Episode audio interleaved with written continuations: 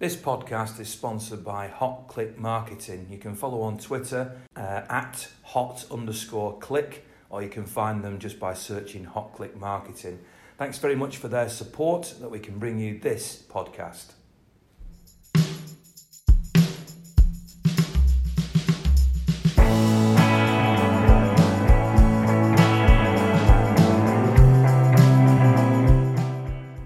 Now, I'm very privileged tonight on the podcast to have a special guest. So I hope you enjoy this. Tell us how you feel. Give us five stars on the uh, Forever Blue uh, podcast links. And obviously, you can get us on iTunes and Spotify and all the rest of it, as well as SoundCloud, where this is all based. But tell us what you think. And if you enjoy this type of an interview, one to one, I did one with Glyn Pardoe a couple of weeks ago, and I did one a couple of uh, months ago, I think it was now, with Andy Morrison. And there's one coming up with a fan called Sean Riley that you'll you'll want to listen to as well in the near future. Uh, but with me tonight is Dr. Gary James. Now, it doesn't get much better than having the historian, uh, the, the man who, who knows City's proper history backwards sat with me. And uh, I've been lucky enough to sit in several of, of uh, Gary's talks, most recently on the anniversary, 125 years of City.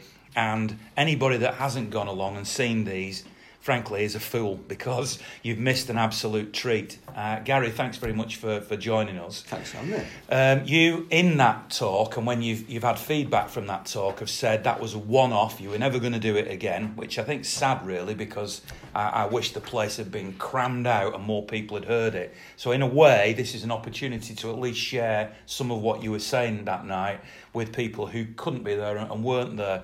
But you told the story of as much as you could in, in two hours of City's 125 year history. But the bit that really fascinated me, what not that not any of it didn't, but was the beginning bit and the stories of Hyde Road and the, the train that went through the ground and, and, and other things like that.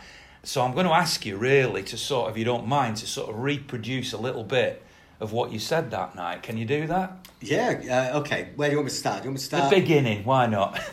right. Once upon a time, no, back in um, people often talk about City's first game in 1880 at St Mark's Church, November 1880. 1880.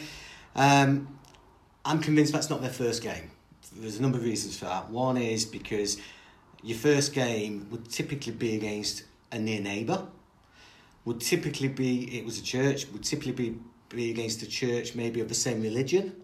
Um, St Mark's was Church of England church. The team that played was the Baptist Church from Macclesfield. So the Baptist Church had to travel to Man to Gorton um, to play this game. Um, obviously, Baptist Church of England, different religions, um, and it was in at least three different newspapers, four newspapers, the, a match report of some description.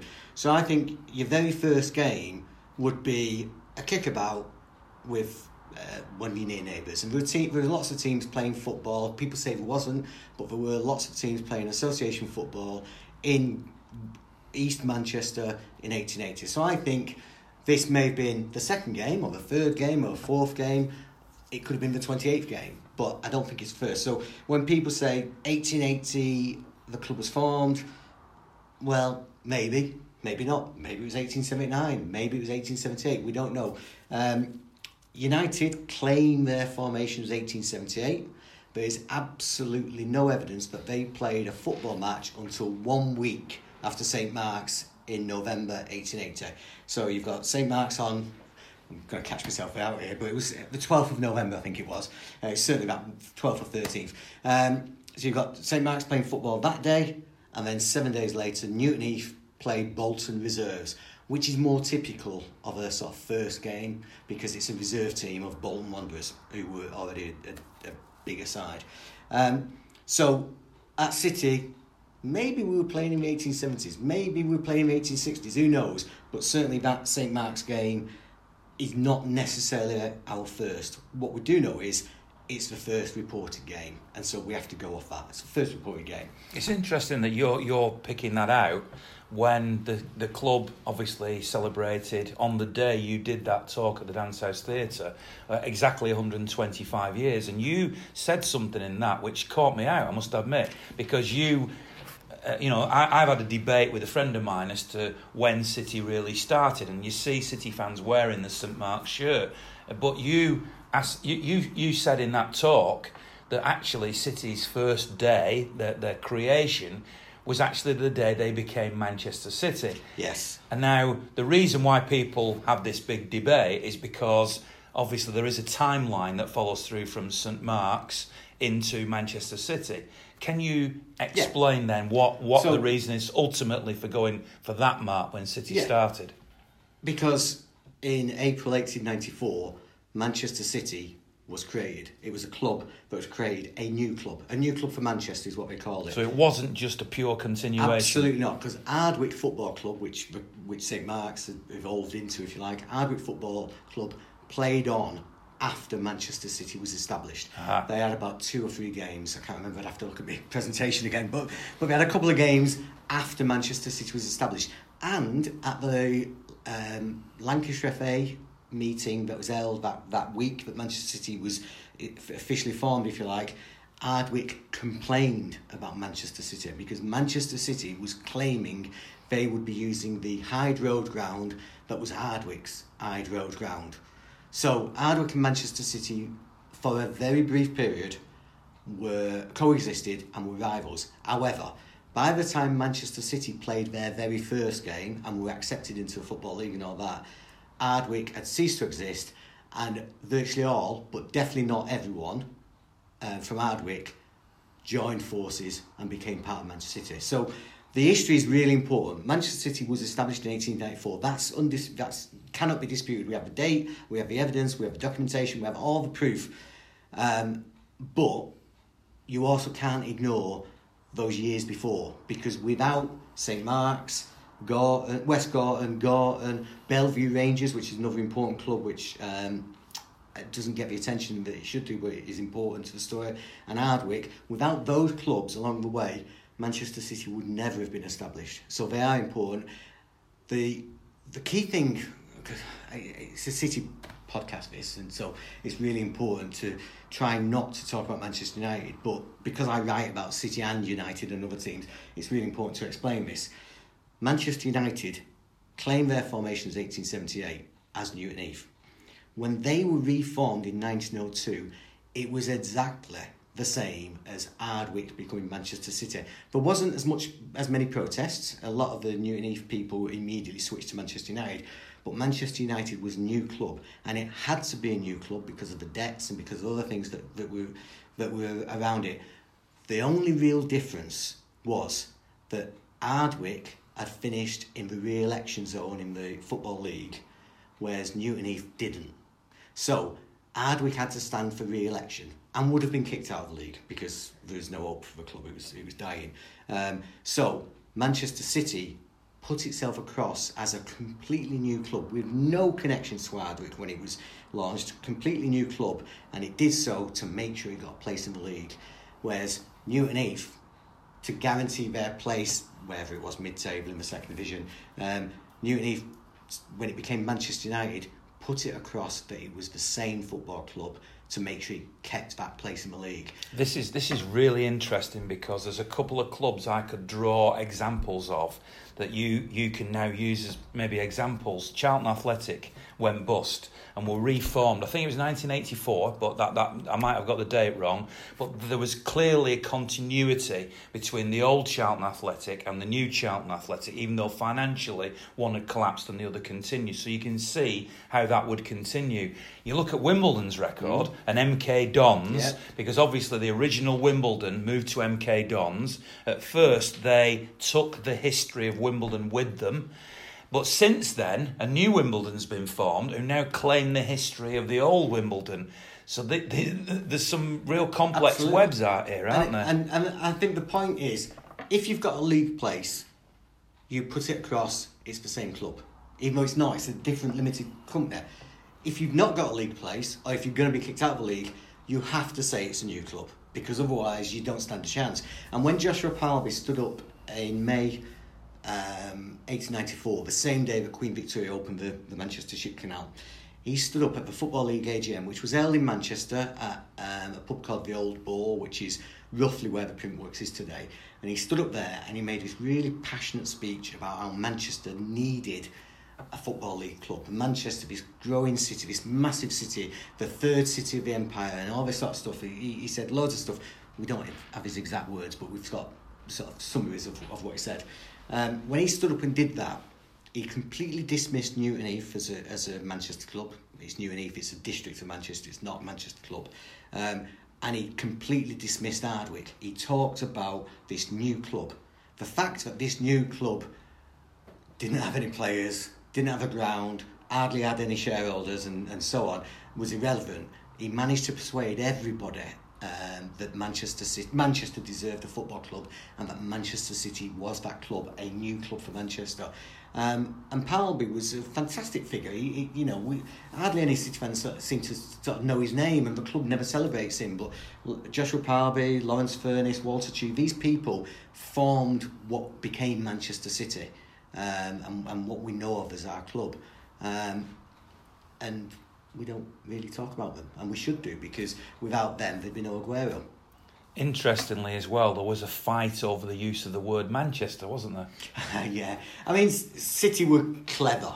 So in 1894, City claimed Manchester. Now, there was already a Manchester Football Club, which is the rugby club. It still exists. Nowadays, they call themselves Manchester Rugby Club. But Manchester Football Club was a rugby team that started in 1863, I think it was. Certainly 18, no, 1862, something like that. Anyway, um, Manchester Football Club was prominent in, in rugby union as it became. But in the 1890s, the debate about professionalism was, was going on. And Newton Heath in 1894 saw this Manchester City being established and wanted to change their name to Manchester Football Club. And they were they announced they were going to do it. And the Rugby Football Union and the Football Association met, and it's minuted in the Rugby Union uh, minutes, and they blocked Newton Heath from accepting that name Manchester because Manchester Football Club was a rugby team, and so Newton Heath was stopped, which meant that there was only one major soccer soccer team with the name Manchester. There have been other clubs. There've been a Manchester Association. There've been West Manchester. There've been Manchester Wanderers, uh, Manchester Arcadians, which played not too far from here actually, um, and there's lots of others. But Manchester City were the only Manchester club in the football league, and it was really important. It was you know down to Joshua Parlby, and Parlby Parlby had been a footballer with Stoke and he'd been a committee man at Stoke, he'd been on the Football League committee, so he's well known. He was a big, booming sort of character. Um, he's nicknamed Falstaff from after sort of Shakespeare and uh, and so on. Um, but for me, best person I suppose is, similar is the actor Brian Blessed. If you imagine Brian Blessed, you know all that sort of stuff. That's what Parlby was like. And if he stood up in a meeting and told you that Manchester deserved a football team, and outside on the streets, the city's decorated, Queen Victoria's around, the ship canal's opening, and Manchester is perceived as this fantastic, growing, modern city, then you're going to believe it and you're going to back him and you're going to, you know, stand up and applaud. And, and that's what happened. The ground was Hyde Road, of course, mm. which uh, later we can perhaps talk about Maine Road in a few minutes. But Hyde Road um, was had quite a large capacity and had a, a boys' stand. Uh, I know that was quite significant, but also bizarrely because it was it was close and it still is the site is right close to the railway line, isn't it? When you come out of Piccadilly Station, and and actually had. A, well, you, you told a great story and you yeah. talk about a train actually going through the ground on match day. Yeah, I mean, what it did was the ground had uh, obviously four sides to it, but it had a corner where the boys' stand was, and the boys' stand gave City its identity in, in many ways. Um, the boys' stand was a raucous sort of place where anything goes, free of adults, free of anything, and you know we, you can talk about football chants and so on. The boys' stand did it all, and everybody of the right age wanted to be in the boys' stand. Obviously, it wasn't just boys, but it was known as a boys' stand. Um, and in front of the boys' stand, because of its, it, where its position, um, there was a, a loop railway line that came out of Galloway's boiler works, went in front of the boys' stand, so in between the boys' stand and the corner flag, and then looped round and back out the stadium and, and off to uh, the main railway line. And Galloway's needed this because they made boilers and they had to transport these boilers. Now, we're not talking about the sort of boiler you've got in your house, we're talking about big industrial boilers, more like the sort that you'd see on the Titanic. Right? Um, and so, typically, at half time in a game, this was because Galloway's was still working Saturday afternoons. Typically, Galloway's would then use that opportunity to get some of the boilers out. And this, I interviewed this guy years ago, one of the first interviews I did, and he, and he was quite old at the time, and he told this fantastic story about around about 1920, he was stood in the boy stand when the boiler, one of these boilers, was being transported out of the out of Galloway's, started going through in front of the boy stand, and for some reason got stuck and blocked the view. And the players came out for the second half, and the boy stand erupt. Whistles, throwing stuff, all sorts of things happening. Eventually, we managed to get it going again. Um, but it sort of showed a sort of typical city spirit in some ways that where else would you your block be view your block be, be stopped if you like your view would be stopped by this boiler coming out of the factory it's just bizarre and you know I've got a photograph it took me years to find this photograph but I've got a photograph of a couple of city players holding a flag and, and so on, but but basically stood next to this loop line um, because it was a it was part of Hyde Road. Uh, you know, it's part of everyday match. Um, you know, there's odd things about Maine Road that people will talk about and people remember. You know, treatments for steel and all these other bits and pieces. Um, but Hyde Road, it was the boy stand and the railway line, and that was typical city. Maine Road was built in 1923 and it was built uh, and often described as the Wembley of the North. And what I loved about your talk uh, was that you you perfectly explained because there's so much criticism by fans of other clubs that the City have no history that actually if you look into City's history they were such a huge club that they had to have the Wembley of the North built for them because they were the people's club weren't they? Well it, yeah I mean this really it really as you can tell, it irritates me when uh, you get fans of other clubs talk about history.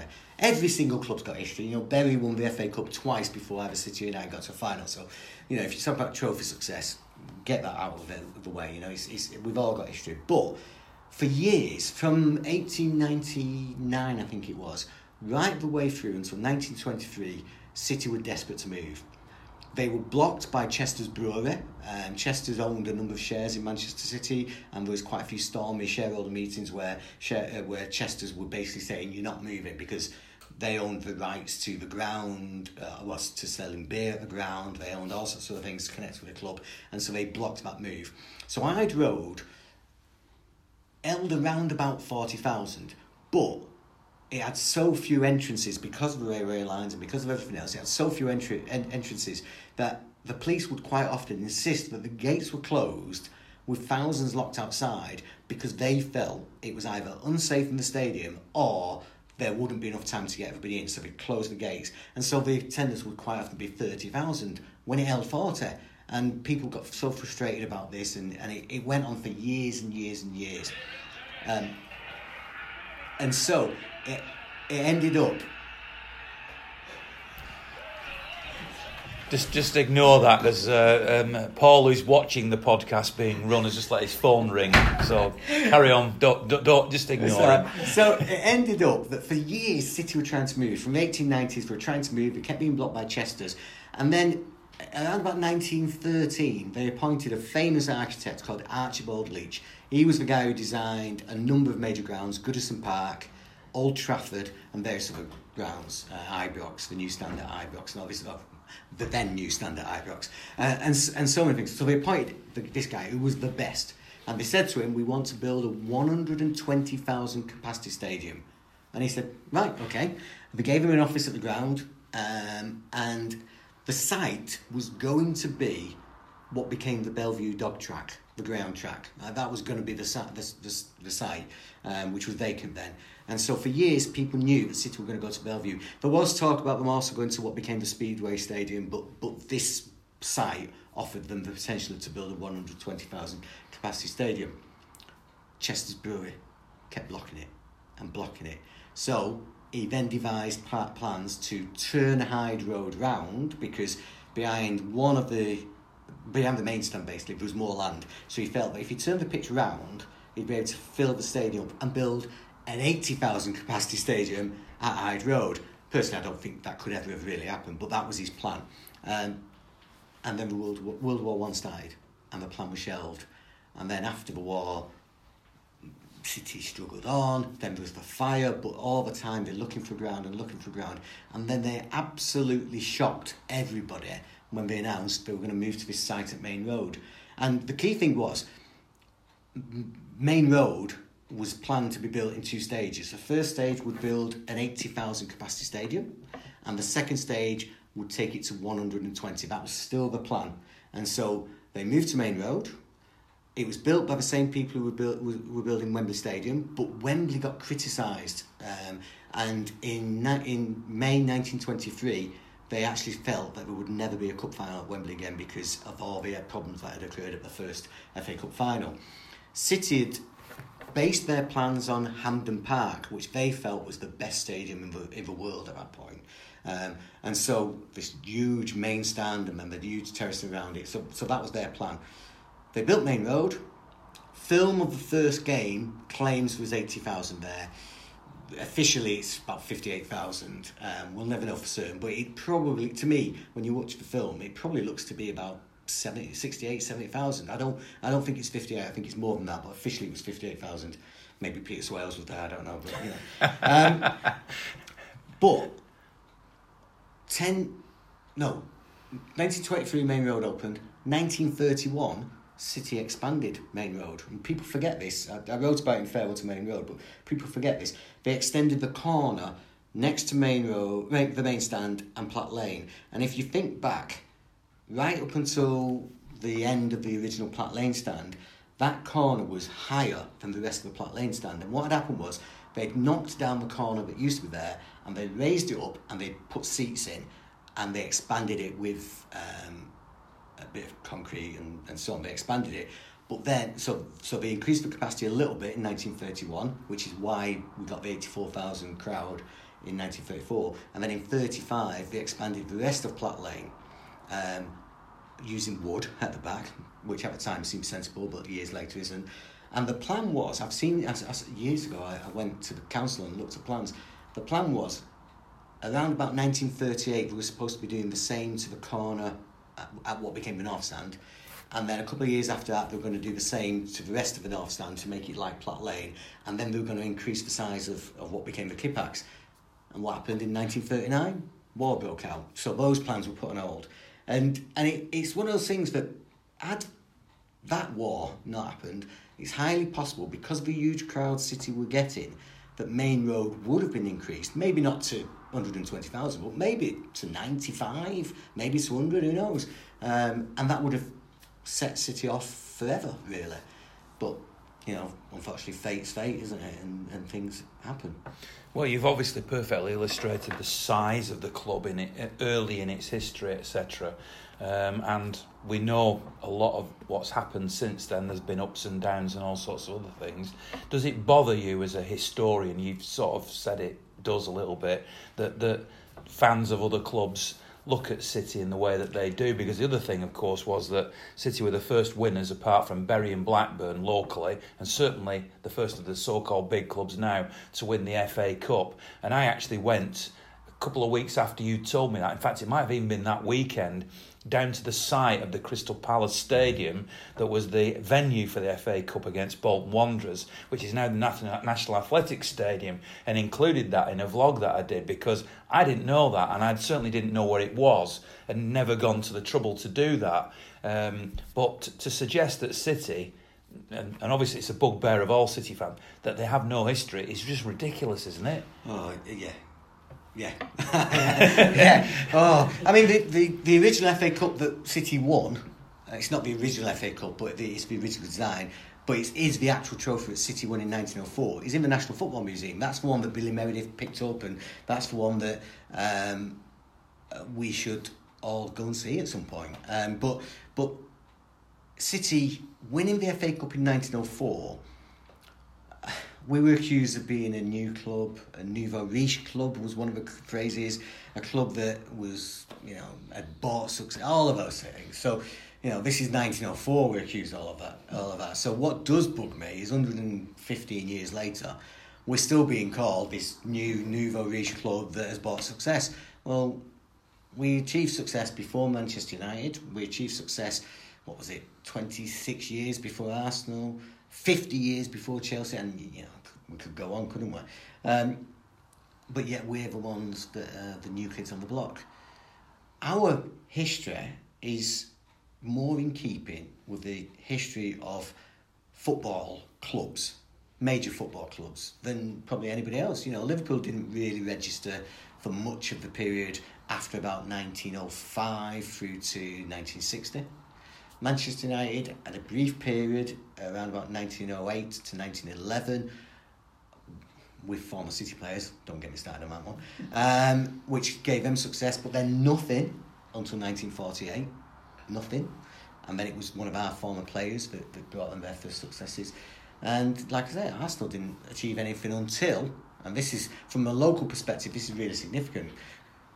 Glossop had a, a wealthy backer called Samuel Hill Wood, local mill owner, very important to Glossop. If you go to Glossop, there's streets named after him. There's all sorts of things named after him. The cricket club's got tributes to him and so on. Um, and Samuel Hill, Hill Wood invested in the football team and bought success. Um, they became the smallest town to have a league team and they it, well to have a, a team that got promoted into first division. And they got promoted in 1899 with City after spending loads of money on players and, and stuff paying illegal payments just like City were alleged to do. Um, and they got promoted.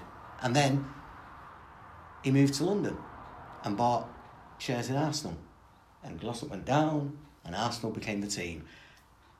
You know it's uh, every team that has ever well or probably, or, no, I won't say every team, almost every team that has major t- success has at some time had a wealthy backer who's thrown money at that club and transformed its fortunes. Um, Liverpool was established because a bloke had a football ground and he wanted to make some money out of it because Everton had moved out. So he had this ground, so he created a football team so that he could make some money. That's you know that's that was the bottom line of it. Um, I have say about Arsenal, Huddersfield Town, 1920s. Huddersfield Town won the league three times uh, in a in a row because they had a wealthy backer uh, who owned a, who owned mills in in the in West Yorkshire, and he eventually chose to leave Huddersfield Town. He brought in the best manager, bought the best players. He chose to leave Huddersfield Town and invested in another football club that, that was fairly new called Leeds United. And Leeds United grew and Huddersfield Town stagnated. And it's, you know, you could talk about more recent times, Jack Walker at Blackburn and, and so on, you know. So every club's had this transformational income at some point. And people say, ah, well, it's not the same as City because City is, is billions, you know, or whatever. Well, go back to Glossop and the money they, that Glossop got. It may not have been millions or whatever, but it's all relative. If you invest in a football club, transform that football club, they find some success, then the rivals have to match that or better it. And so when they match it and better it, then it's a it's a circle. It goes round and round until eventually you get to a stage where somebody might be spending a trillion on a football team. But you know, that's unfortunately that's football. Before I ask you about what you're doing now and what what you you know you you've written a lot of fantastic books, which are really any City fans reference books. I want to just explore one other subject with you, even though we could probably sit here for three hours and and talk about lots of other things. Trust me, and maybe we'll get you back and do yeah. another one. But I want to ask you about the the shirts and, and the colours. Um, obviously, I've been I've lived my whole life in an era where City wear a sky blue shirt, and to me, that is City's colours. Um, what has been the history of, first of all, the first team home kit, which is what we're talking about, and kits generally? Give us give us a little flavour of that. For most seasons, we've worn a, a shade of sky blue and white shorts. Um, there have been seasons where we've worn a darker blue, typically late seventies, um, and then obviously there's the laser blue. Did um, Manchester City, sorry to take you back, on that day, 125 years ago, when they played their first home game at Hyde Road, was that wearing a sky blue shirt? Yeah, blue and white, you know, they go together. Yeah, and Ardwick wore blue and white. There's a load of rubbish out there about the Masons um, paying off Ardwick's debt so Manchester City could be formed and so that Manchester City, and then telling Manchester City you have to wear sky blue and white, our the Masons' colours right? I've searched. I've been I've been involved with archivists and, and so on, connected with Masons. I've been through Masonic archives, And every time somebody said, I've got proof of that, they regurgitate an article that appeared in 2002, which is just Sidney Rose's view. It's, it's not based on evidence, right? Um, and that usually says before they became Manchester City, they wore red and black and the of colours. Absolute rubbish. Ardwick were wearing blue and white from 1887. The difference was Ardwick initially wore royal, royal blue and white stripes. Then they went to a sort of sky blue and white, they call them quarters, but sort of half, half and half. Um, and then it was City blue and white. There are seasons where there's a suggestion City wore white shirts, but basically from the beginning, it's Cambridge blue is what we call it originally, which isn't quite like the Cambridge blue that Cambridge themselves, the university wear. It's basically a very, very light sky blue. And then over the years, we started to change, we call it pale blue. There are, there are articles in the 50s and I think even the 30s which call it sky blue. And people often say, oh, we never wore sky blue. Well, it's reported as sky blue in some, pa- in some papers and articles and so on.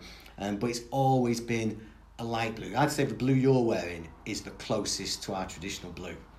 And I know that when Umbro did the research for that, they actually spoke to me um, quite a bit, actually. And they tried to match it. And the, the colour they were going for was the sort of Colin Bell blue, if you like. And I think that's, that's the closest. You know, um, we quite often go to darker blue. And, you know, in the late 70s, it was dark blue shorts. And at the time, I didn't think there was anything wrong with that. Um, and then I remember Billy McNeill, when he was manager, he brought back a very pale blue, it was, it was shiny, it was a glossy sort of blue, and white shorts. And he said, These, Billy McNeill said, these are the colours that he believes are Manchester City's colours. You know, being a great figure in Celtic's history, he obviously looked at the English game and he saw the Manchester City of Belle summer being, he thought that's the colour. And so once Billy McNeill said that, at that time in the 80s, I thought, it's got to be right. And I loved Billy McNeill at the time. Um, and he said, we'll never go back to blue shorts. Well, of course we have. And we've won trophies in blue shorts and we've done other stuff, you know. But but for me, the shade of blue has to be that shade, really. That's, that's city blue. That's why it's my favourite shirt. Yeah. I've, I've got that shirt. I haven't bought the recent ones. Mm. Yeah. Um, Away shirts, I suppose, Oh, are now, different. yeah. I mean, red and black is the one that was associated with Bernard Halford, a long-time secretary, sadly passed away. And I, I've always understood that to have been brought in by Malcolm Allison Yeah. as a tribute to AC Milan. yeah. Is that true? Yeah, and he wanted the, he wanted that to be our home kit. He Really? wanted red, yeah. There was a big argument between him and Joe Mercer about it. He wanted red and black to be City's home kit, and you know, now we'd probably go absolutely ridiculous, and we'd, we'd all protest and we'd demonstrate that. But I think he could, he could have pulled it off if he, if he tried because it was Malcolm Allison. You know, Leeds changed their colours around the same sort of time. Liverpool started wearing, wearing red shorts. People were against that. Um, so who knows? But our traditional away colour is maroon. We've probably worn maroon, well, we have worn maroon more than any other colour apart from blue and white, you know. And, and for me, it's not purple. People talk about purple, it's not purple. I remember in the 90s when we, when we produced that purple kit, which is great kit. And I think it was Francis Lee tried to say, oh, it's, it's, the, it's a replica of the 1956 shirt. It's not, it's purple. Maroon is the colour. Um, maroon is City. And we used to have maroon numbers at times, and we had maroon trims, and we had maroon on our socks, and you know, and, and maroon actually goes. And maroon, funnily enough, is one of the colours that the United, well, that Abu Dhabi um, uses as their, for their branding and so on. So I'm not entirely certain why we go to a sort of cherry colour or a purple. Maroon should be the colour. You were a consultant on the brilliant Bert Trautmann film, Mm. uh, and they wore that maroon kit in that cup final, didn't they? I mean, I know Bert didn't because he's a goalkeeper. Yeah. well, that that was the colour that we you're talking about, really, wasn't yeah, it? Yeah, but it, it- even even before that, the 1934 final, a really beautiful maroon shirt. Um, I I was lucky enough to, to for a while when I was running City Museum, we borrowed Ernie Toseland's shirt, and it was fantastic. You know, the, the socks and everything. Um, the Trautmann film, yeah, I was a consultant on that. There's a lot of things that are not correct in the Trautmann film. Um, as an historian, I told them everything that was truthful, and obviously, for the purpose of film, a bit like the um, Bohemian Rhapsody, the Queen film, you have to play with it a little bit to make it a good story. Um, I think there's certain things that could have been much more dramatic. The the re- the very reason Bert signed by City is downplayed in that. But Frank Swift, had, well, Frank Swift had retired. City's replacement was ill. He eventually died of TB. Um, all the other replacements were rubbish, basically, because we of going then to reserve youth, you know, and going down the, the, the numbers. Frank Swift was persuaded to come out of retirement, and Frank Swift said, six games. I'm playing six games, and you better have a goalkeeper. And City kept on going on, saying, no, play for what, six games. Um, and so, for that reason, City had to get a goalkeeper. And I think that, more than anything else, is the reason they signed this, you know, former member of the Hitler Youth, this uh, guy who'd been classified as the second highest level of saying, you know, this is why they took that gamble. And I think that would have made a fantastic, dramatic uh, element to a film um, because you can imagine the scenes in the in the boardroom at City, you know, the, the chairman, the managers arguing about, and maybe even Frank Swift in there saying, "Well, I'm not playing," you know, and unfortunately, all of that's just let's just sign his goalkeeper, and I think they missed a real trick there. Um, Jock Thomson obviously wasn't the manager when City won the cup. They need continuity. Um, Still got to say it was a great film. It is a great film. but film. I can understand No, you as a- a historian Oh. letting that bug you. Oh, it's a, it's a it's a fantastic film, and I think it's absolutely spot on, and I'm proud to be involved in it. And you know, I've got my name on the credits, and and I did quite a bit around the PR for the film, and I absolutely love it. But twenty thousand people did not demonstrate outside Maine Road. People did send back the season tickets. There were some letters in the Evening News and the Evening Chronicle. Um, there were there were people threatening to boycott, but our crowds increased. Now that might have been people coming to give him some abuse, but you know there's a bit of artistic license there. With Bert, I interviewed Bert quite a lot over the years, and Bert in the 1970s talks about people sending back the season tickets and let and writing, and there were sackfuls of letters. By the 80s, he was talking about 5,000 people demonstrating. By the 90s, it was 10,000. And by the last time I, I spoke with him, it was 30,000 people marching from Albert Square with torches to the stadium and throwing bricks. And obviously, the people who interviewed Bert to produce the film heard that version. Um, so they were a bit shocked when I sort of told them the truth. Well, but, but you know, the, the story, it, it really is an incredible story, and it's one that everybody should go and see because the the overall story is absolutely spot on, and it's worth seeing. And for us, this is well, this shows Manchester City fans to be forgiving. To you know, if you think about it, back then we had a fairly large Jewish support, and we brought in the guy who was perceived as the biggest enemy. Now we still have a fairly large Jewish support, and we're owned by people from a, a Muslim state. Um, so, you know, with we're more about concil- reconciliation and working together than about bigotry and rivalry.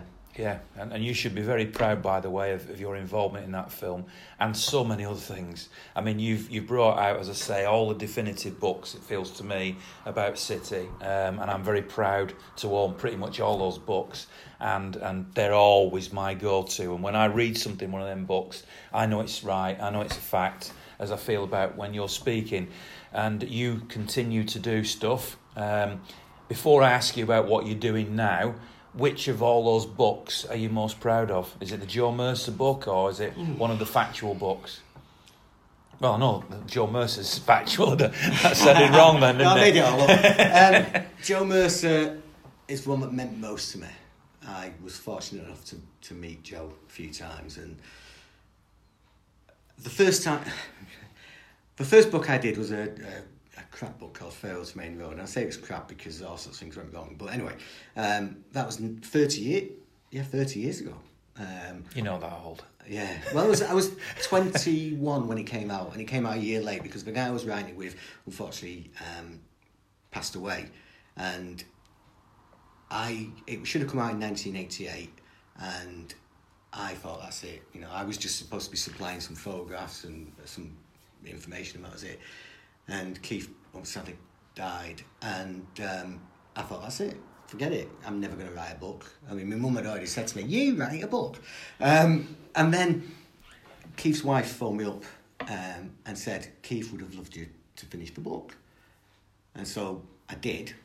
Um, and she said, and he said that you should contact Joe Mercer because Joe did agree to write the forward. So I Joe's um, address and phone number and I wrote a letter.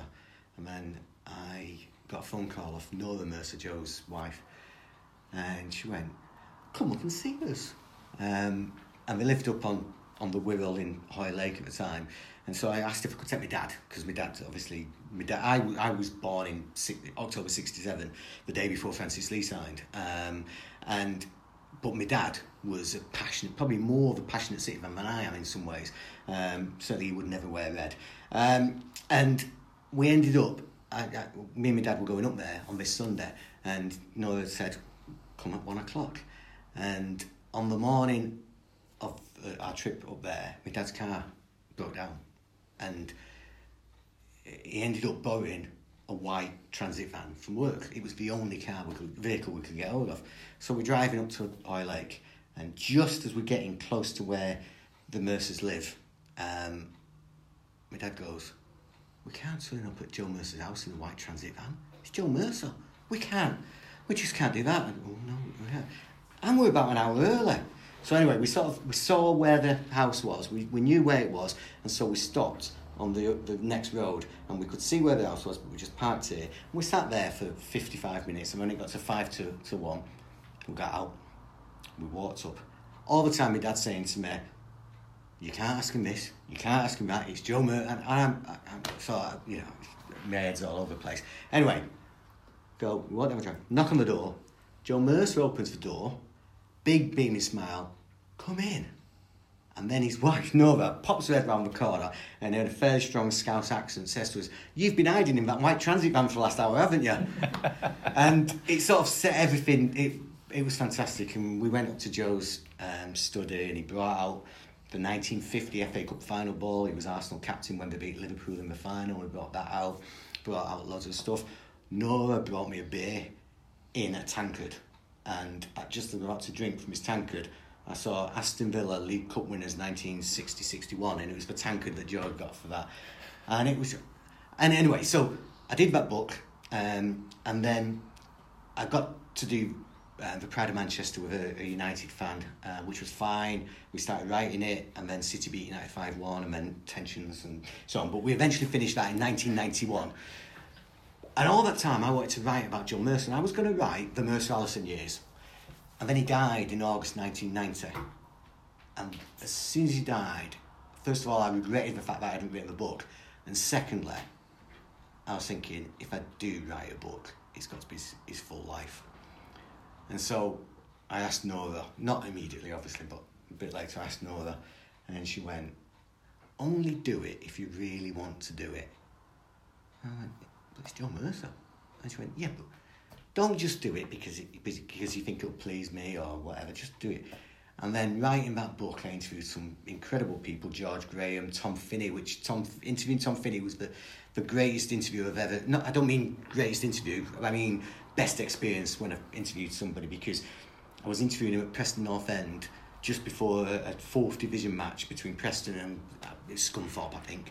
Um, it meant nothing to me we were sat in one of these boxes that overlooked the pitch, and I'm interviewing Tom. I've got my old cassette recorder. I'm interviewing Tom and asking some questions about Joe Mercer, and he's talking about Joe. And then the players come out just before the game was due to start, and we are sort of doing a bit of a warm up, and then obviously the game was going to start. And the moment these players came out, his attention was straight on the pitch, and he was telling me about every single player, not just for Preston, but for Scunthorpe as well. He was describing how they played. He was saying you've got to watch out for I, I can't remember, but you know that number four there and all this sort of stuff. And I just left my cassette recorder running and listened. Eventually, it stopped halfway through the first half, but I sat there just getting this commentary off, off Tom Finney for this magical time. Nothing I could use in the book, but just a fantastic experience. So yeah, the Joe Mercer book. To keep it brief, the Joe Mercer book is the book that mattered most and the book that made me think I really want to write. The Pride of Manchester was important the first book was important, but the Joe Mercer book was the one that I wanted to do. And after that, um, I suppose one I'm most proud of more than anything else would be Farewell to Maine Road, which didn't really sell many. Um, people weren't that bothered about it at the time. uh, but it told the story of Maine Road, and that was the one where I got most of my. I'm a great believer in oral history, interviewing people and get, capturing their stories.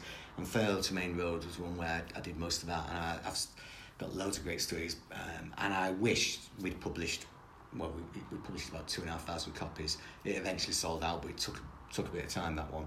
Um, I wish there'd been about ten thousand copies because it's the sort of book I think every City fan really should have Farewell to Maine Road just to learn about the experiences of being a fan. I approached that as a fan, writing what I thought was the life of City, and um, I hope it came across. But it meant more to me than you know. I can I can talk about Colin Bell scoring goals or or um, Bertrand breaking his neck or whatever, but to talk about the experience of attending a football match at Maine Road and what it meant walking through the sort of Platt Lane tunnel and suddenly seeing the green and the Kippax and everything else.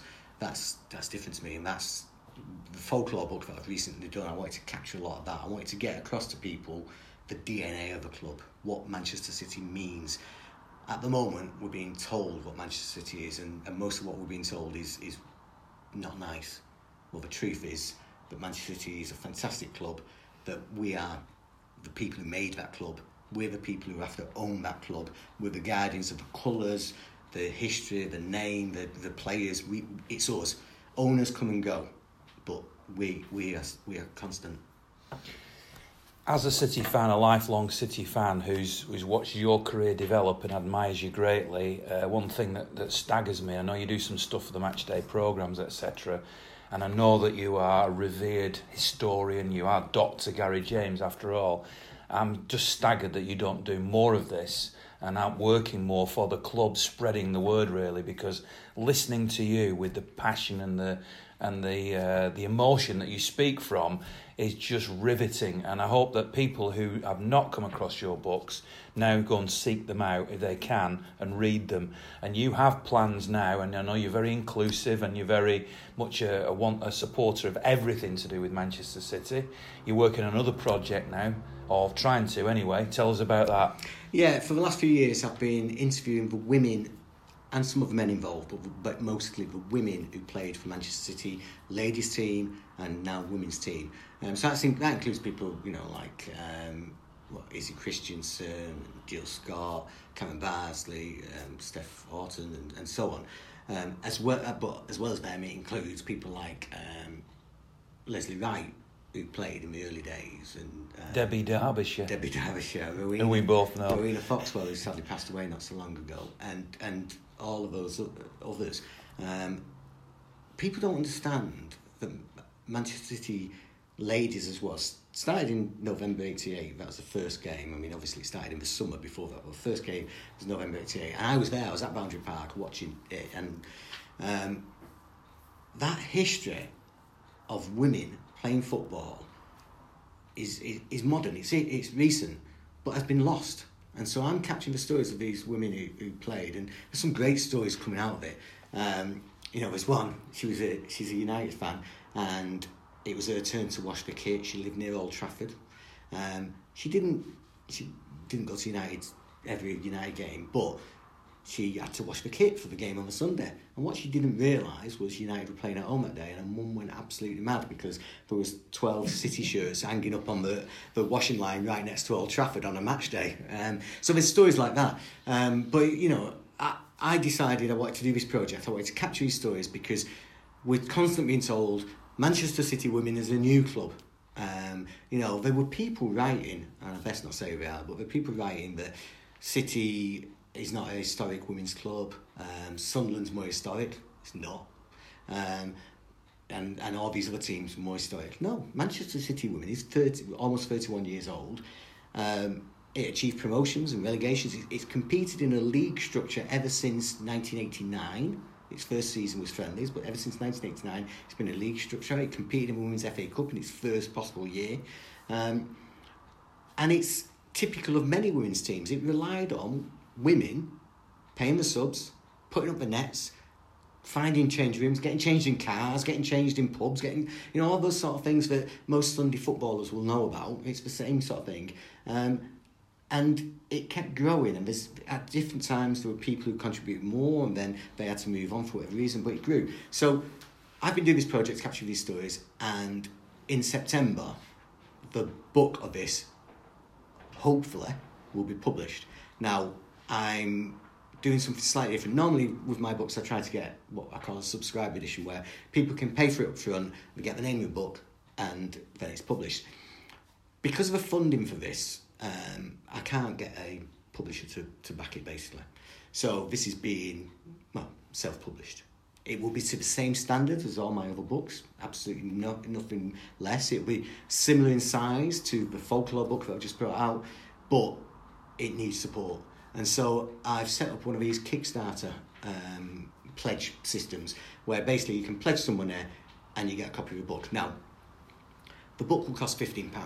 So if you pledge by the 7th of June, and we reach the target, which is around about 250 subscribers basically. But if we get the target, the book will go ahead. But for £15, you'll get the name, your name in the book, you'll get a limited edition copy signed by me, numbered and, and so on, um, and it's you'll guarantee a copy. For £25, you can get that plus some other stuff and tickets for the launch, two tickets for the launch. Um, obviously, if we don't reach the total by the 7th of June, it doesn't happen. So it's a bit of a gamble for me, um, but in the current climate, when publishing is struggling, um, This is the only way really. So if anyone wants to support, I mean, I've had, I've, had, I've been pl- proud really that some people have just pledged a pound. They don't want anything; they've just pledged a pound. Um, but for me, I pledge 15 quid, get the book. You know, you're going to enjoy it because it will be written to the same standards as the other. And if you're a City fan who wants to read about City but perhaps doesn't care about the women's team, you'll still enjoy it because it will include stuff that you think that resonates because some of the players were City fans, some of them were watching City. Well, for example, promotion game Bradford, uh, 1989. The women played one of their first games that morning against Bradford City women, and then rushed to the match to watch it and tell their stories of that. Um, some one of them got injured. One of them um, arrived at the ground playing "The Boys in Blue Will Never Give In" and all this sort of stuff. But it, it was it was significant and it was important. Um, so yeah, so Colin Hendry was the first president of the club. Um, there's stories about um, some of the annual awards evenings, which people like Paul Lake attended and, and, and others. So yeah, get the book if you can. If you're not How interested. do people subscribe then? How do they? So probably best if you if you, I'll put links on my Facebook, which is Gary. Uh, Facebook.com stroke Gary James 4 or my Twitter which is at Gary James Writer um, but if you go on if you if you don't do that if you go if you do a search on Kickstarter and Manchester City Women you should find it um, but yeah I'll put li- links up and like I say £15 gets you the book gets your name in it a limited edition copy £25 gets you two tickets for the launch as well as the book and some other stuff 50 quid, he comes round and makes tea for you. So there you go. yeah, I, I was I was thinking about doing something like that, you know, an, an audience with or something. But the the launch, I'm gonna with the launch, I can't say where it's going to be yet because it all depends. But what I'm hoping to do at the launch is something similar to what I did at that 125 um, talk at the dance house. It might not, this may not be at the dance house. It may be somewhere else.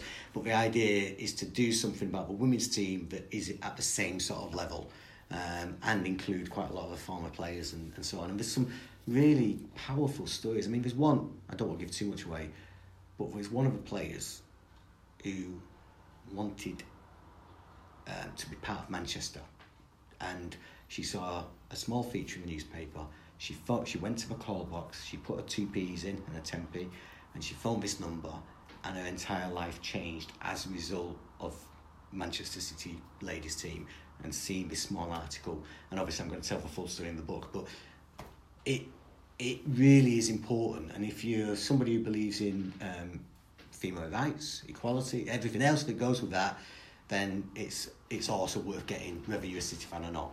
Uh, it will be the most comprehensive history of a women's team that's ever been written, and it will include the results of every single competitive game the team's played, and lineups from around about 2003. I'm still missing a few, unfortunately. I'm still searching, um, but yeah, It's worth getting. Good luck with it. I know you've also got um, a rerun of The Boys in Blue Talk at the Dance House Theatre in June, which uh, I've already got my tickets for, even though I've seen it. So that shows you I'm committed to Gary James um, The- storytelling. The boys. In, what what I love about the boys in blue is it's a series of films, and I, I waffle on for a bit in between, but um, it's a, a series of films. It's not about seeing the greatest goals that have ever been. You know, we got a complaint one year saying where was the um, European Cup Winners' Cup final goals? Well, it, you can see those on YouTube. It's not about that. It's about what goes on around that. So we do have colour film of City players with the European Cup Winners' Cup, which isn't, you can't get anywhere. You and the can't, homecoming parade and the things come like yeah. got, you know, film of City fans singing "You'll Never Walk Alone" more passionately than Liverpool fans do. You know, um, we've got the last day of the Kippax filmed from the Kippax with all the emotion and, and stuff that goes with that. And um, I know in your previous podcast you you talked about chants and what gets included and excluded and so on. We did have to edit that because there was quite an abusive chant about a famous United player who, when the first time we showed the Boys in Blue, was still actually playing. So I think you can probably work out who it is. Um, and so we had to edit that bit out, um, which we did. But it's you know it, just to see the Kippax in Alex Glow. We've got it's got colour film of Bert Trautmann playing, kicking the ball, um, and we've got film from 1905 of Hyde Road, the first game at Maine Road in 1923, the last game at Maine Road. But it's not the games; it's the scenery around it, and I think that's what makes it special. For this version, um, had, we're going to add some film from um, away days in the 1980s. We've managed to get some footage of a game at Wimbledon and a game at Fulham. Again, it's for tendencies. It's, it's what the fans see. So it shows people like Helen Turner arriving and wishing Alex Williams good luck and all this sort of stuff. And it's, it's just great for me. Maybe my vlogs will make it in about 30 years from now, looking back at the, the fans who went to the games in the Pep Guardiola era. Um, but anyway, But that's, that is exactly the sort of stuff we want. I mean, I, I wish that there was an equivalent of Ian Cheeseman back in 1922, you know, to capture that sort of stuff. Um, that's a frightening thought. yeah, maybe, maybe I don't. But, no, but, but that's the sort of thing, you know, people filmed the, the Kippax on its last day. The club didn't, the BBC didn't, ITV didn't, because they were filming the game. But fans filmed fans. And that's what's important to me. It's, it's what we see as fans. So, you know, I, I told this a couple of stories about being a fan at games in the 80s and, you know, being on Helen Turner's coach and she's demanding we do a collection for the drive and she's telling you off if you have a beer and all this sort of stuff. That was our experience. Yeah. You know, that, that was it. You you selling the sandwiches on the match specials for trains and all that stuff. That was it. You know, people, it's a lost world now. Um, and when we have film of it, it's so important. And so all those films of the homecoming parades in 2011, 12, you know, and, and so on, they're the sorts of things that are so important because well, you'll have the official BBC, ITV, Sky, whatever film, but then you'll have what really happens. You'll have the oh, fans. On the last day at Maine Road, I was privileged to introduce the Parade of Legends, and I thought that had disappeared. And then somebody sent me a little bit of film of that, and that means so much to me. But that's the type of thing you're talking about, really, isn't it? Away from the football, capturing those moments. Yeah, well, the last day uh, of the Kippax, the last day of the Kippax, which was um, 25 years ago, um, I was on the pitch with Vince Miller because I'd volunteered. It was the first time I ever did anything official with City because uh, there's lots of stories. But uh, anyway, um, Francis Lee uh, was trying to get something sorted for last of Kippax and I volunteered and was others. Um, and I'm on the pitch and they decided that they wanted the Kippax to chant um, traditional sort of songs. And so Vince Miller, who was the compare in his white suit, said, Gary, you'll have to come on the pitch with me because you know them. Right. So I end up going on the pitch with him in my Kippax Last Stand t-shirt and he said, right, right, what, what's this? Joe Mercer came. And so I'm stood on the pitch singing it to him so that he can then sing it to the Kippax and get everyone on the Kippax singing. And it was just awful because obviously the Kippax are never going to sing what Vince Miller tells them to sing. He mistranslates what I'm singing, so he starts singing it in a different way. Oh, just a disaster. But before that, um, the week before that, we were in the boardroom at Maine Road, and it was it was the first time I'd ever been in the boardroom at Maine Road, and there was I better not say who they are, but some senior officials, directors in this boardroom, and one of the guys who had volunteered with me I'd said, and we want balloons coming down from the Kippax, and here are the balloons, right? And straight away, one of the um, officials said, "That's Chelsea's colours. We can't have that. That's Chelsea's colours. You don't know what you're talking about. It's dark blue." So the guy picked it up, blew it up, and amazingly, it became city blue. And this director said, "You were lucky there." But that was the city of 1994, wasn't it? You know, so yeah, it was a, a strange week that was. Gary, it's been an absolute joy. We need to get you back again, but for now, thank you very much for, for a fascinating chat, which um, I'm, I'm sure our listeners will, will enjoy. Good luck with the book. Cheers. Uh, thanks very much to Hot Click Marketing who support the, the podcast that we're doing. And, um, you know, I, there's nothing else I can say but thank you. Cheers, Gary. Thanks, and thanks for having me. You know, I, I don't get asked that often these days, so thanks. Oh, you'll be asked by me again. Cheers.